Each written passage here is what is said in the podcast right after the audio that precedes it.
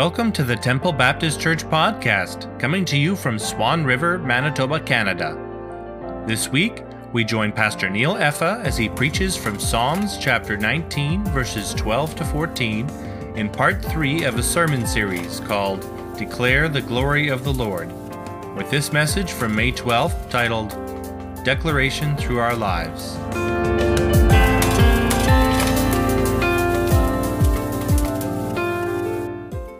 If you were to get to get down to the nitty-gritty motivations behind all that God does, I believe you would discover God does everything ultimately for himself, for his glory. And I know it seems counterintuitive when talking about a loving God who died in the place of all sinners, but the Bible makes it very clear that all God does, he ultimately does for his own glory. In Isaiah chapter 42, verse 8, God says, I am the Lord, that is my name. My glory I give to no other, nor my praise to carved idols. When asked to define God's glory, John Piper wrote, I believe the glory of God is a going public of his infinite worth. I define the holiness of God as the infinite value of God, the infinite intrinsic worth of God. God's glory is a radiance of his holiness, the radiance of his manifold, infinitely worthy and valuable perfections. This morning, we are concluding a series from Psalm 19, which I have entitled Declare the Glory of the Lord. Declare the splendor, the beauty, the excellence, the worth, the honor, and the acclaim of God. I propose to you that David in Psalm 19 reveals three ways in which God declares his glory. God declares his glory through the world in which he has made. David said, and we would agree, the heavens declare the glory of God, and the skies above proclaim his handiwork. The immensity, complexity, constancy, variety, and beauty of creation reveal God's unmeasurable power, his unsearchable wisdom, his eternal, eternal reliability, majestic grandeur, and supreme authority. As Kathy Howard says, all creation lifts a clear, unbroken chorus of praise to its creator. Nature beckons us to seek God, bidding us turn our eyes and hearts to the creator. It is beyond comprehension that this powerful, majestic, holy God desires us to know him. And yet, he does. God also declares his glory through his word he has given. We are given a glimpse of God's glory through his written revelation, which David describes as law, as testimony, precepts, commandments, and rules. And in so doing, he is telling us that God is not merely a powerful creative force, rather, he is a person with whom we are able to have a relationship. Through his written revelation, we can not only know about God, but we can come to know God personally. It is through these scriptures, his written word, that we hear the voice of God speaking to us. But David gives one other way in which God's glory is declared. His, his glory is declared through our walk, through the way in which we live our lives. As human beings, we are manifestations of his glory because we're created in his image. Therefore, we can make him look glorious through everything we do. And it's for this reason Paul gave us this exhortation. And whatever you do, in word or deed, do everything in the name of the Lord Jesus, giving thanks to God the Father through him. R.C. Sproul, who passed away in 2017, once said, We do not segment, segment our lives, giving some time to God, some to our business or schooling, while keeping parts to ourselves. The idea is to live all of our lives in the presence of God, under the authority of God, and for the honor and glory of God. That is what the Christian life is all about. Amy Carmichael served as a missionary to India for 55 years without ever taking a furlough. Among other things, she opened an orphanage. But Elisabeth Elliot said this about Amy Carmichael she said her great longing was to have a single eye for the glory of God. Whatever might blur the vision of God had given her of his work, whatever could distract or deceive or tempt others to seek anything but the Lord Jesus himself, she tried to eliminate. Like Amy Carmichael, you and I must have a single eye for the glory of God. The goal of our life should be to live so that when people know us well enough, they would say, God is glorious. Well, I'm going to ask you to take your Bibles and turn to Psalm 19. And this morning we're going to focus on verses 12 to 14. And so let's give attention to the reading of God's word at this time. David writes, Who can discern his errors? Declare me innocent from hidden faults. Keep back your servant also from presumptuous sins. Let them not have dominion over me. Then I shall be blameless and innocent of great transgression.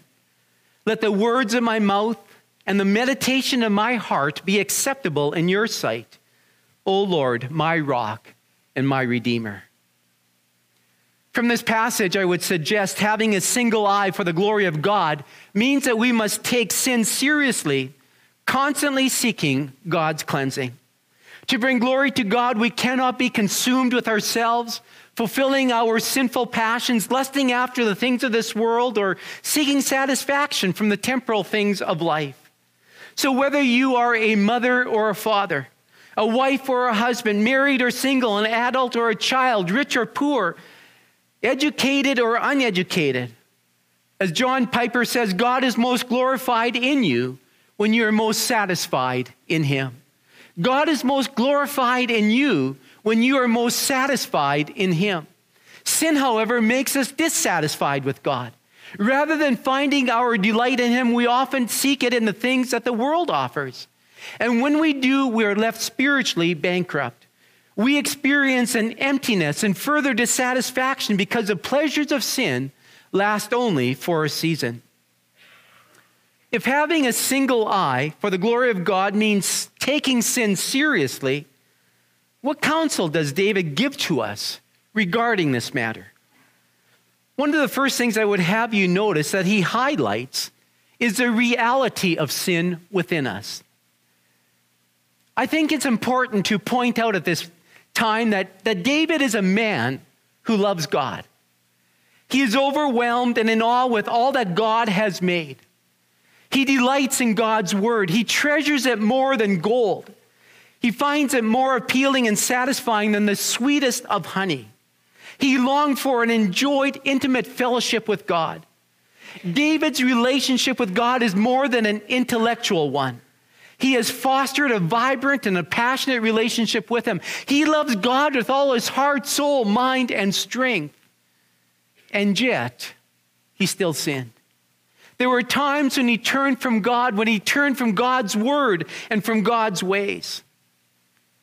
Have you heard the old saying, straighten up and fly straight?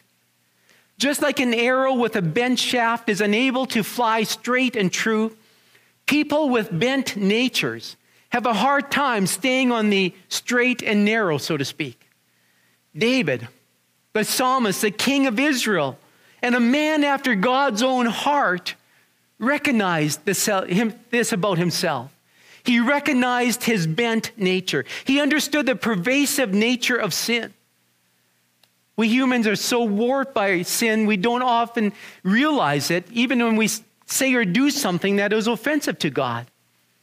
Because David understood his bent toward wrongdoing, that he was a sinner, he knew that he could not recognize all his sinful ways, thoughts, and attitudes. And so he asked God to reveal and to forgive even those things that were hidden. Then David asked God to begin ridding him of those things and to make him holy and pleasing to him, which would ultimately bring glory to God. Just like David, we who love God, who delight in his ways, who stand in awe of his greatness, who cherish his word, and who marvel at his grace, we too still sin. We too have a difficult time staying on the straight and narrow. But that does not give us an excuse to go on sinning. Rather, it means that we must deal with our sin. David uses three terms for sin in verses 12 to 13. He says, Who can discern his errors? Declare me innocent from hidden faults. Keep back your servant also from presumptuous sins. Let them not have dominion over me. Then I shall be blameless and innocent of great transgression.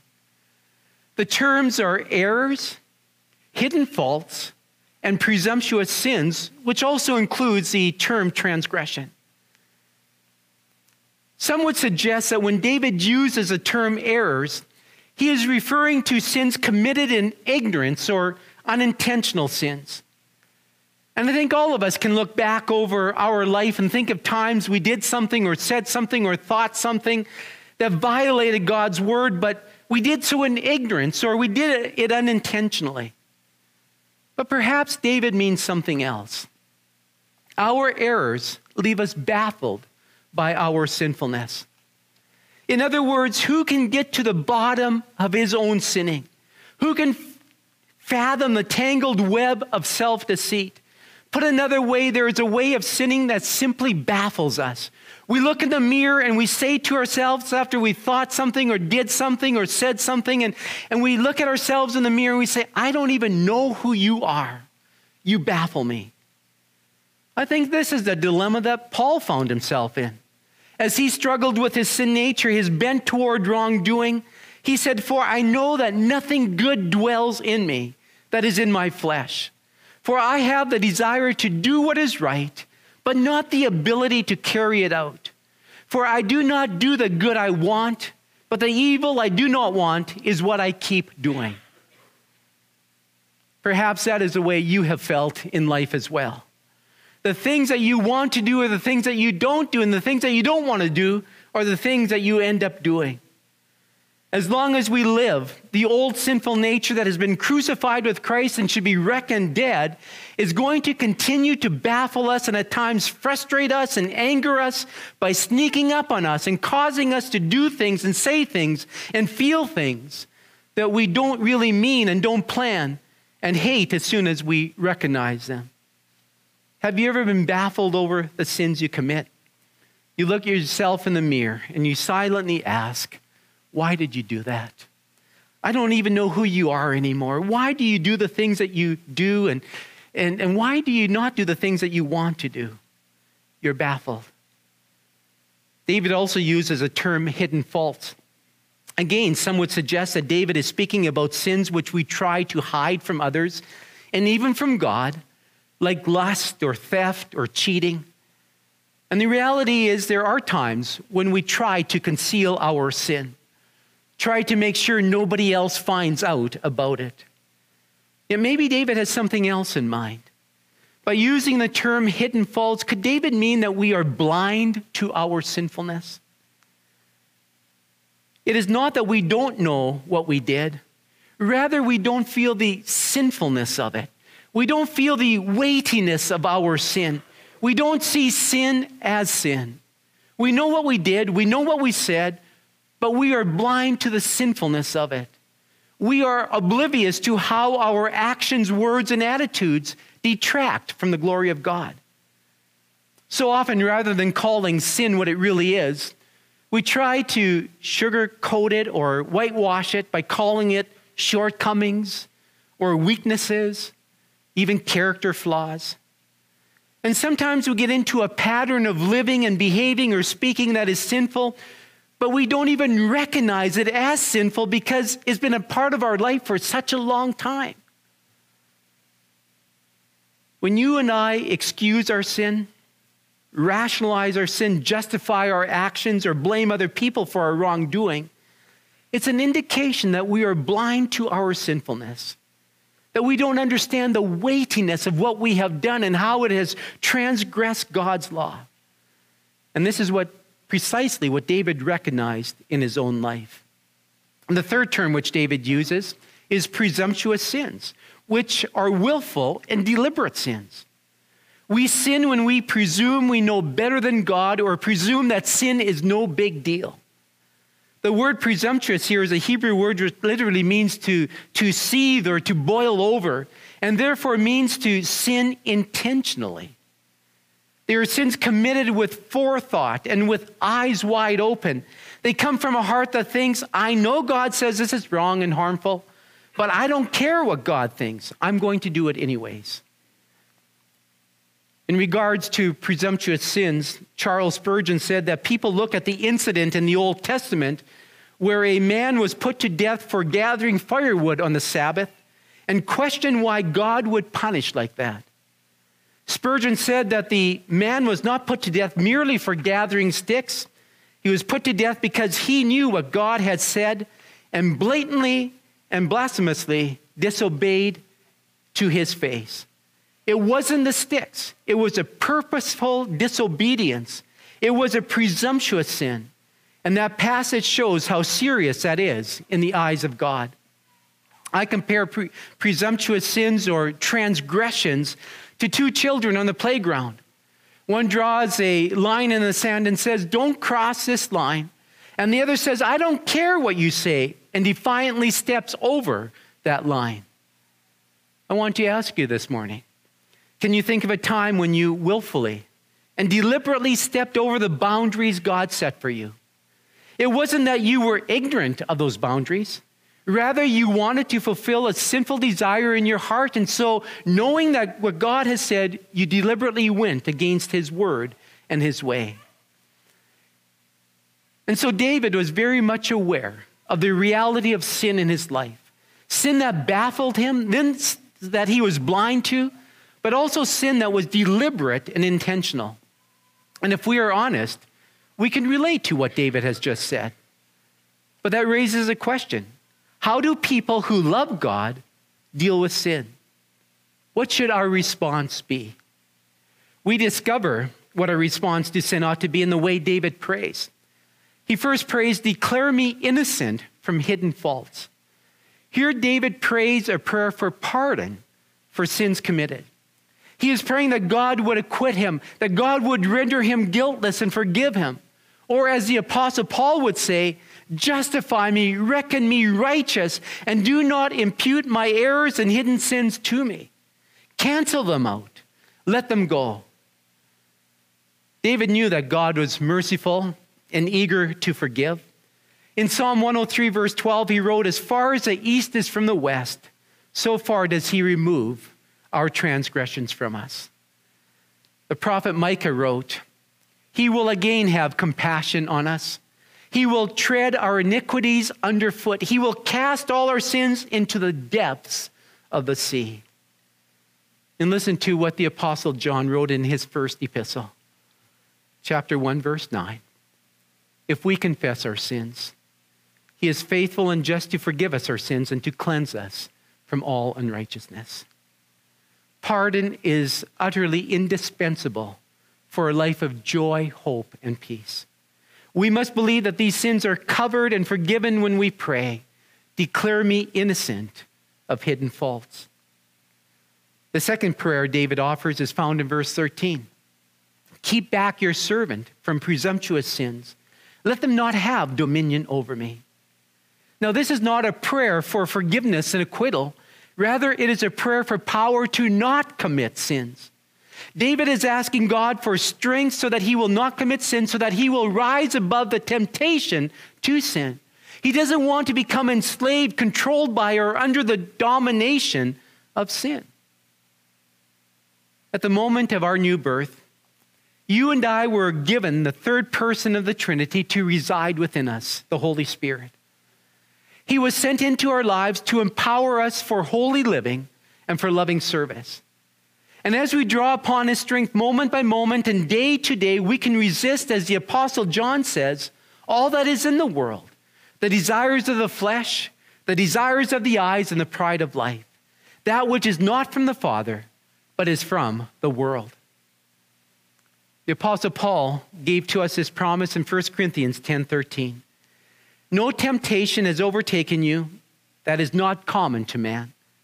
But God is faithful and will not let you be tempted beyond your ability. But with the temptation, he will also provide the way of escape that you may be able to endure it. I believe that we can experience complete triumph over presumptuous sin, and that presumptuous sinning must cease to be the characteristic of our lives. God calls us to this, He gives us a power for it through the Holy Spirit. As David prays for pardon, and power, he does so with the assurance that he will be rescued and delivered from his sin. And how do we know that? We do so through the names he ascribes to God. David ends Psalm 19 with these words let the, let the words of my mouth and the meditation of my heart be acceptable in your sight, O Lord, my rock and my redeemer. The Lord is our rock, our strength to overcome sin. In and of ourselves, we are incapable of dealing with our sin nature. We need the help that comes from the Lord, our rock. And the Lord is our redeemer the one who offers forgiveness from our sin. Nothing else or no one else is able to wash away our sin. It's only through Christ that we are made clean and made whole. Now, did you notice that the names David ascribes to God correspond with the prayers he offered up to God? David had asked for strength so that he would not commit sin. God is his rock that provides such strength and power. And David asked for pardon God is the redeemer who acquits, cleanses, removes, and forgives sin. And it's for this reason, after he had committed adultery with Bathsheba, he cried out to God, Have mercy on me, O God, according to your steadfast love. According to your abundant mercy, blot out my transgressions. John Newton wrote the hymn Amazing Grace.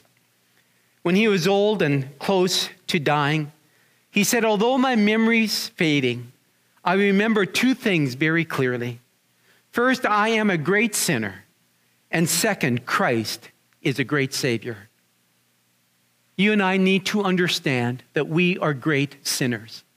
There is a reality of sin that you and I struggle with each and every day. And, and David understood that at the very beginning of in verses 12 and 13.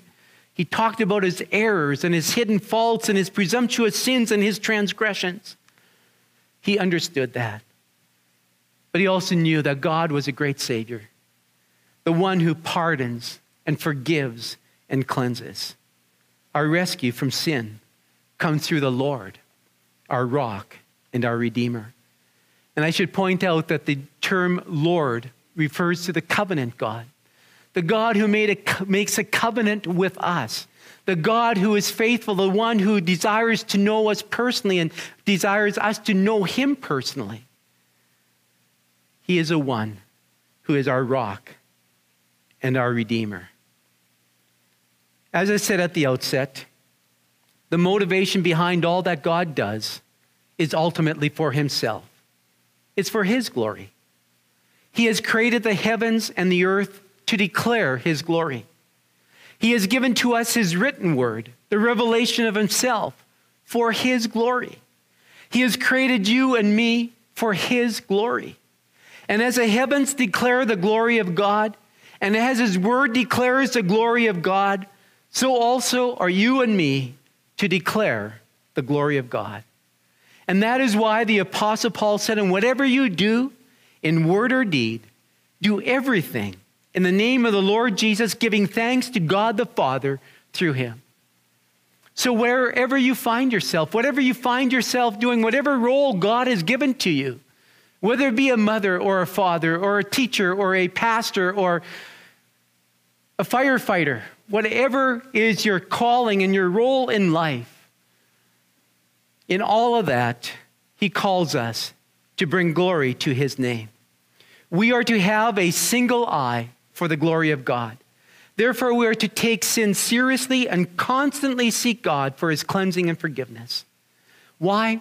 Because a life of purity and holiness displays a radiance of God's holiness. It displays a radiance of his manifold, infinitely worth and valuable perfections. And so, if you desire a single eye for the glory of God, pray as David prayed in Psalm 139, verses 23 and 24. Search me, O God, and know my heart. Test me and know my anxious thoughts. See if there is any offensive way in me, and lead me in the way everlasting. Gain the courage to face your real self and take a hard look at your true motives. You and I must be willing to open up our innermost being to the thorough searching of God, doing so without fear doing so in simple faith. We must let God examine and, and change our real motives, those hidden drives, those ambitions, those dark secrets of our lives must be brought to light. And as they are brought to light, he promises to forgive, to acquit, to pardon. But he also promises that he will give us a power to overcome so that we do not need to be enslaved to sin, to its habits, to our thoughts that are sinful, to our actions, to our speech that do not bring glory to his name. You see, when we rid ourselves of sinful patterns and replace them with godly patterns, our lives become pleasing to God. And what is the result? He is glorified. He is glorified. I think of the words that Jesus spoke to his disciples and to the crowd on the Sermon on the Mount. As individuals gathered around him, he said, Let your light shine before others. Light dispels darkness. Light show is radiant. And Jesus says, Let your light shine before others so they may see your good works and do what? To do what? To give glory to your Father who is in heaven. A life of purity, a life that radiates holiness and righteousness, bears witness to the glory of God, to which we are called to do, to which is the motivation behind all that God does Everything for His glory, ultimately for Himself. I'm going to ask you to bow as I pray.